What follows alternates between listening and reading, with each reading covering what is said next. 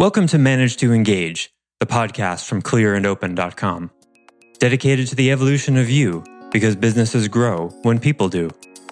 Serving leaders, managers, and people who will be, helping you reach excellence in your work and achieve your personal goals at the same time. Sign up for the free course at clearandopen.com. Intelligence is our ability to retain information primarily. And that's what most of school is, right? Here's this information. And then, surprise, three days later, can you spit it back out? Congratulations, you are intelligent. That's what we're conditioned to believe. But is that really true? Hi, it's Joseph, and thanks for tuning in to Manage to Engage, the podcast from clearandopen.com. We're going to start this three part series with something that's probably become familiar to longtime listeners a quick rebuke of the Western educational system, because, you know, that's always fun. We're going to look at how one of the beliefs and assumptions at the core of our education system not only doesn't help us, but actually sets us up for all kinds of overwhelm throughout our lives. Pretty much every single one of us experienced the same conditioning as a child, but it's not doing us any favors now that we're adults who don't have to regurgitate information to pass tests, at least not very often. This series shares the final session of the Clear Thinking course, which focused on the role of consciousness and conditioning in how we think. If you want to take the extra time at home you have these days as an opportunity to float a little bit less through life and live more intentionally, you can find the full 11 week coaching seminar at clearandopen.com or go directly to courses.clearandopen.com. And I'm excited to announce the live course that's already in progress called Meditation for Awakening How to Get with Reality, that began April 16th. Uh, meditation has never before been so popular, but when things get popular, they tend to become dilute. Maybe you've noticed. Meditation offers more benefits than I can name here. It reduces stress, can eliminate anxiety and depression, and when done correctly, gives you x ray vision into the truth. But the way most people meditate is like visiting a new country and never leaving the airport, and they especially miss out on that x ray vision part. What's the impact of not being able to see as deeply as you could the truth? Well, just the vast majority of all your problems, that's all. If you've been listening to my webcast, you've experienced that I have a unique way of getting to the heart of things. That's the X ray vision meditation has given me, and there's a version of it waiting for you to have as well. Will you let me help you find it? What will your version of deep wisdom and insight look like? I really want to know, don't you? Well, it's closer than you think. If you're intrigued, Learn more by going to clearandopen.com slash meditation dash for dash awakening. There's still time to join. All right, thanks for listening. Let's start the podcast.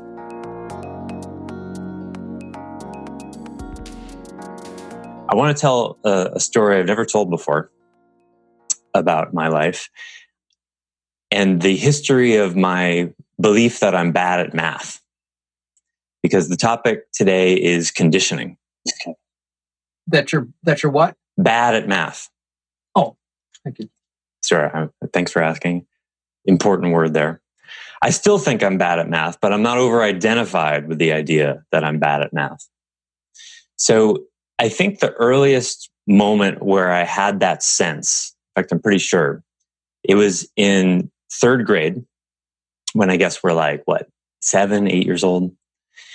We had to um, uh, create a little drawing of something. I all I remember was there there was you know we were doing all four operations addition subtraction multiplication division and there was this like track on the wall that the teacher had created and it was a race. And there would be quizzes you know addition quizzes subtraction quizzes. I only remember the subtraction one because you know the theme was like subtracula you know like vampire subtraction stuff. That's right? It's so funny what what teachers have to do to get to trick people into wanting to learn. So we all had to draw a picture that would be like our icon for the race. And so I remember I drew a bat. And to this day, I'm really not good at drawing. So I remember having drawn this very bad bat. And, and everyone else's drawings are up there too. And you all start on the starting line And there's my really badly drawn bat that I'm completely embarrassed about because, you know, 95% of people's drawings were way better than mine. And then you take whatever it was, five quizzes over 10 weeks or whatever it was. And then based on the scores, people's little icons would advance, right? And so you would see a visual representation of where you were in the race compared to everyone else. Which is at third grade, I would say a questionable thing to do, right? It's introducing competition at a really early age without any context. But that's a whole other story. So as time went on, because I was not skilled in subtraction, I remember vividly counting with my fingers underneath the desk so no one would see. I remember doing that and being embarrassed about it every time. And so as time went on, and with each uh, successive quiz, my badly drawn bat fell further and further behind. And I was with, you know, like just the weirdest kids who were also in the class, you know, just like the ones who were just like caricatures of themselves. And the kids who raised their hand and were first to answer the the math problem, you know, what's whatever, 10 minus 7, and someone raises their hand. Those kids, and they're much better drawn vampire, bat, whatever symbol thing it was, were leading the race. And I remember vividly this like nausea almost, this shame, this like uh, unworth. And it was compounded by the fact that the bat was a terrible drawing and it was bad at subtraction, right? Which is, you know, of course, not the intention of the teacher. But those two things became a, a source of shame. I, I can't draw and I suck at math. That was the message, right? And there was no context of like, you know, the teacher I don't remember ever saying, and I, I doubt did, and for those of you at the end of the race, in the back of the race, surely you have skills in other domains that excel. This is just math and you know you can have an illustrious career and suck at math or what you know whatever or maybe you're just not ready and maybe by the time you're in high school you realize you have a number of skills. There was nothing like that. That's the earliest memory i have and i think it maybe was the next year or maybe the year after that. The the second time the second memory i have was when the math section of the class was we got two different books a test was taken of some kind, I remember. And then the next day or next week or whatever, there was the red book and there was the blue book. And the books got passed out and it wasn't named what was going on, but there was this kind of awkward stillness in the room. People were looking around who got the blue book, who got the red book, why are there two different books? No one's telling us why. And then it, you know, kids are much smarter than we generally give them credit for which is one of the reasons I, I, I think I'm really good with kids because I basically speak to them um, like they uh, are really smart because kids they see stuff. They're very perceptive. They just generally don't either have the vocabulary or the permission to say what they see. So i remember there was a lot of looking around and eventually we figured out that the kids with the blue book were the ones who were better at math because sure enough the kids who raised their hand and were right about the problems that were being done at the board or whatever they had the blue book and i had the red book and i was in that other category. And again i remember that same feeling of like shame and dread and something is wrong because again there was no context. There was no like you may notice that the kids who are quicker with answers to arithmetic problems and can do them faster on the boards they got the blue book let's talk about what that means and what that doesn't mean. There was no, I mean, that could have been a couple of hours of conversation, as you can imagine, right? But there was no context of that, whatever. And so, you know, one of my earliest clients once said to me, and I, I, I never forgot it. Uh, he was talking about management, but it applies to so many things. He said, I'm finding communication is much better than leaving things to my employees' imagination. So what happened in that moment was the class was divided in two and it was left entirely to the student's imagination why that was. Right. And what it meant more so. I mean, why it was was because some kids were better at math, but then why split them into two groups? You know, what, what's the idea behind that? Uh, in Denmark, for example, I have a friend who grew up uh, in Denmark, and uh, she said that what they would do there is they would take the brightest kids and then put them in the least bright groups which creates a whole other set of problems, but won't go into that. Um, but at least there was a philosophy going on there. I mean, in both cases, there is. So now, fast forward to my sophomore year in uh, high school, where uh, the f- freshman year in high school, I was not on the honors math track because that elementary school stuff followed me all the way through um, middle school, and and that's conditioning, right? The conditioning was, you know, there's the reality of I was less skilled at math than you know the than the the, the, the blue group or whatever, right?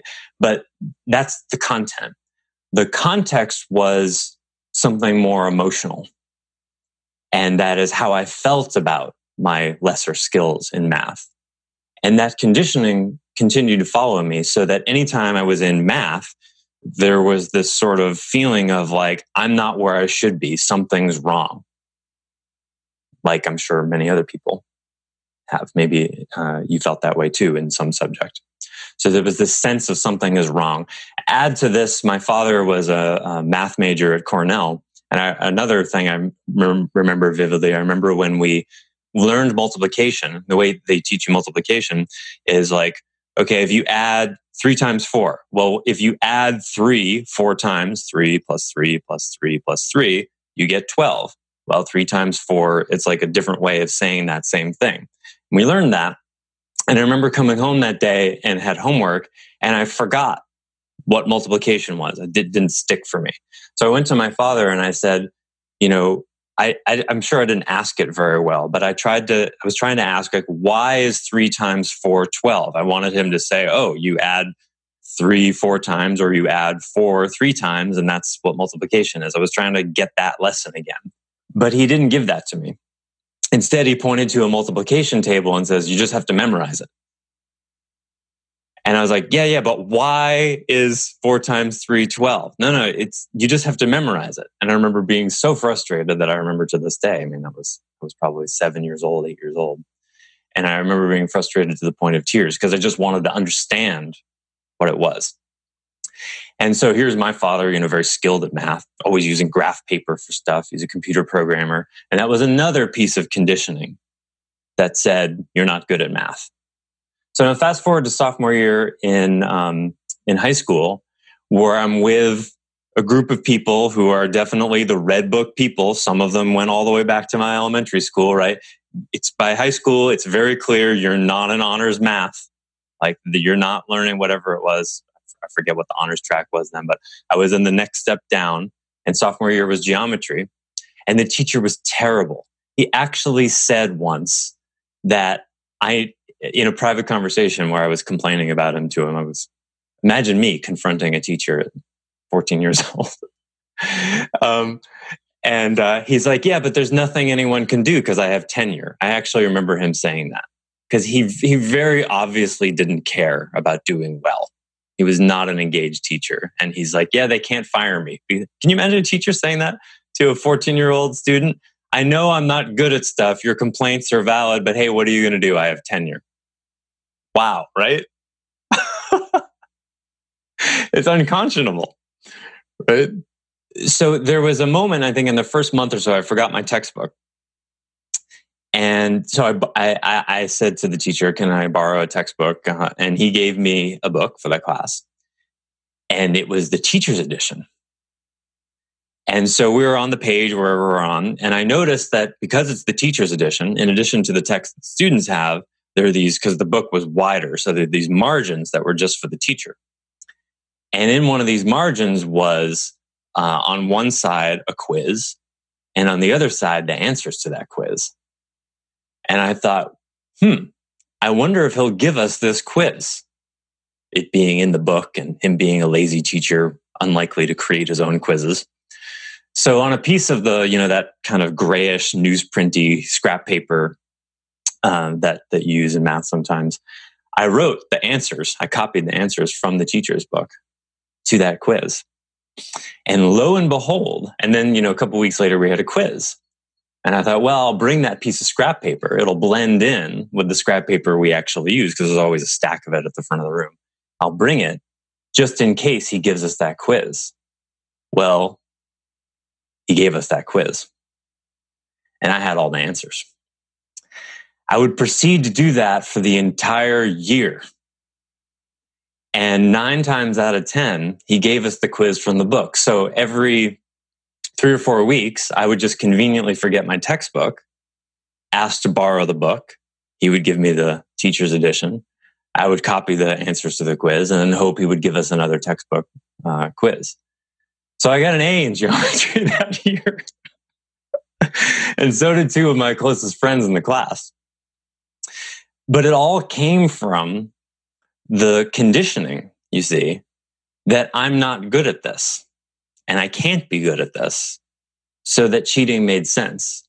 And I never felt good about it. I still don't feel good about it. I mean, you know, cheating here and there is one thing, but that was like systematic, right? I never did that in any other class. I, I never had the opportunity. I might have. I mostly didn't need to. You know, I graduated high school top five in my class. I probably shouldn't have because the reality was that math was going to kick my butt. I probably should have been more like in, you know, around 2025. But uh, I would pay for it in other ways. Uh, my best, I took, took the SATs twice, and my uh, second score was uh, 620 verbal, which is solid, but 600 math. And normally people do much better in math. Uh, and it was because of that, likely, that I didn't get into Brown, which is where I wanted to go. It's a good thing I didn't get into because uh, I would have been too close to home because my parents were in Massachusetts. So I went to a good school and wasted money there instead. Uh, went wasted money at Northwestern instead of Brown. But I would always pay for my uh, difficulties in in math, or more specifically, my conditioning, my stories about about that. So now, fast forward to uh, age 28, I think, when I first became a coach at, at eMyth, and I went through the training there, really rigorous training, last the for the first year and a half. You're in training three days a week, um, pretty much two hours a day. And we were going through financial management. And I have another very vivid, vivid memory about that. We were learning how to read a profit and loss statement. And I remember looking at this P&L and my eyes glazing over and feeling very confused.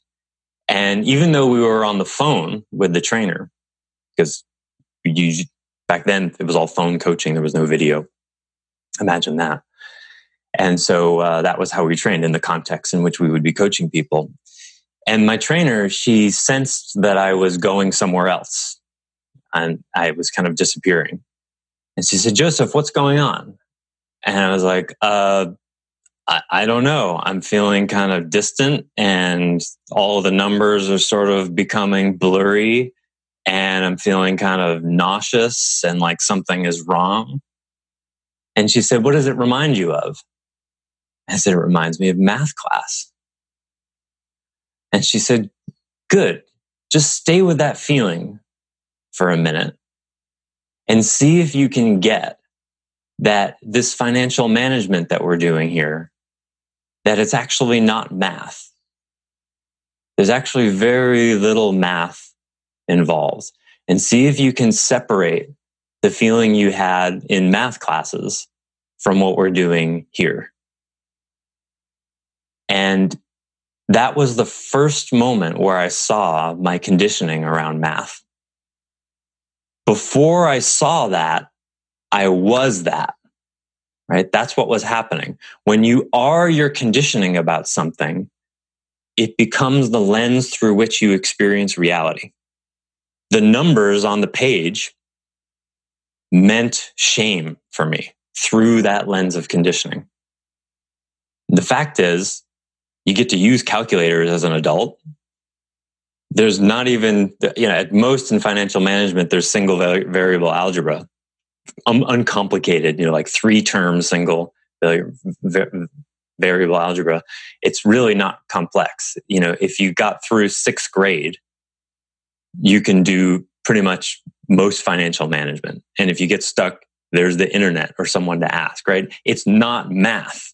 It's not this paradigm of your ugly bat is last in the race and your life will be forever ruined. That's not what's going on, right? So that was one of the most important moments for me in my life, I think, because I had a, a really visceral experience of peeling away from my conditioning.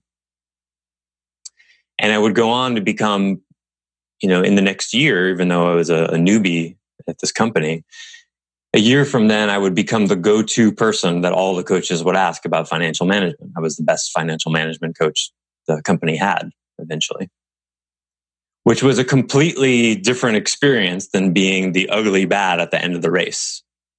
Right? Only because of one thing, completely irrespective of my skill. Because you see, the ability to develop skill in something is always going to be downstream of the paradigm in which you live, the context, the way you look at it, right? Every number I ever looked at prior to that moment was inside a belief I'm bad with numbers.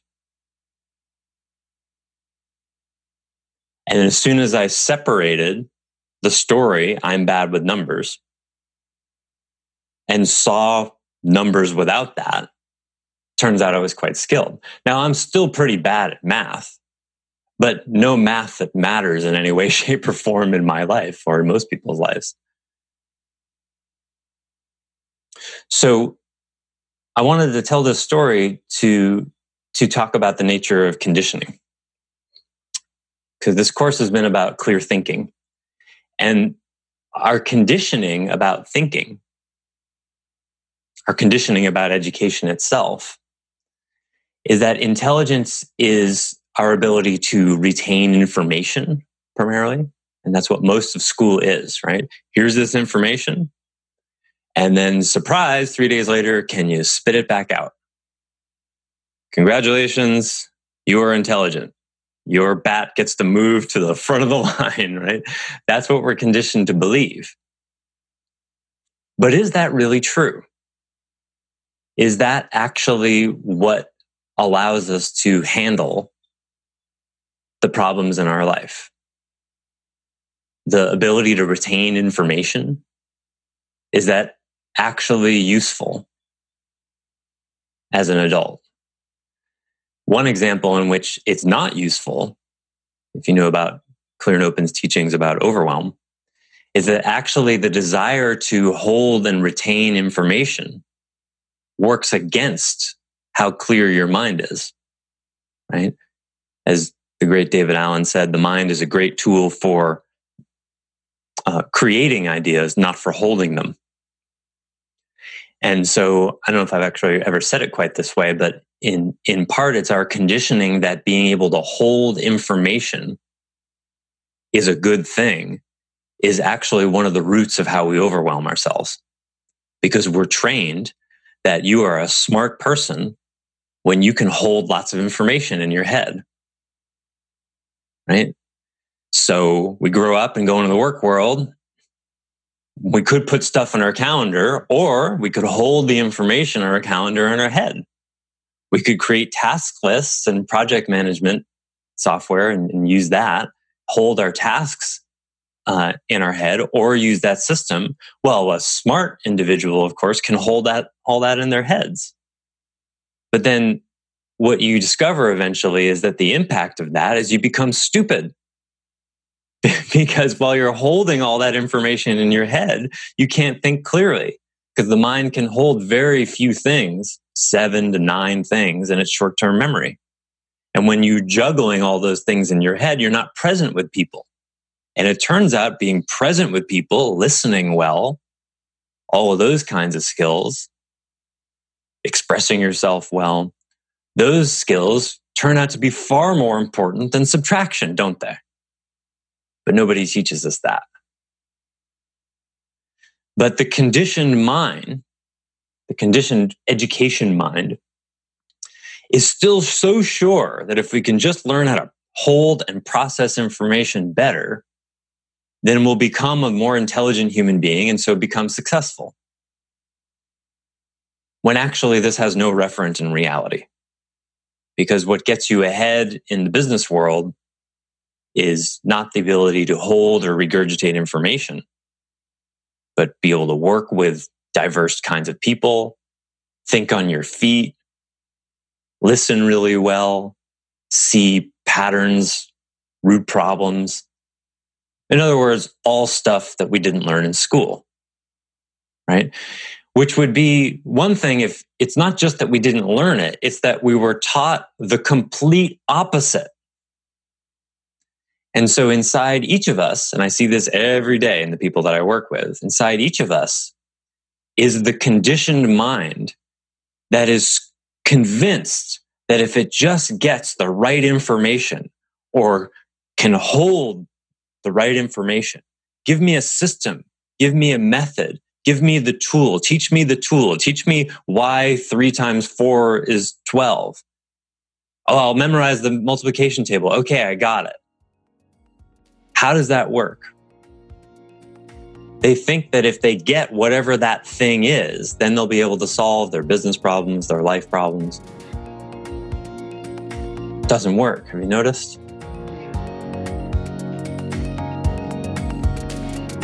Thanks for listening to Manage to Engage, the Clear and Open podcast. Join us next week when you'll be a little bit closer to who you're destined to be. Until then, Know that Clear and Open is dedicated to the evolution of you because businesses grow when people do. If you want to help the show grow, I'd appreciate you leaving a rating and review on iTunes.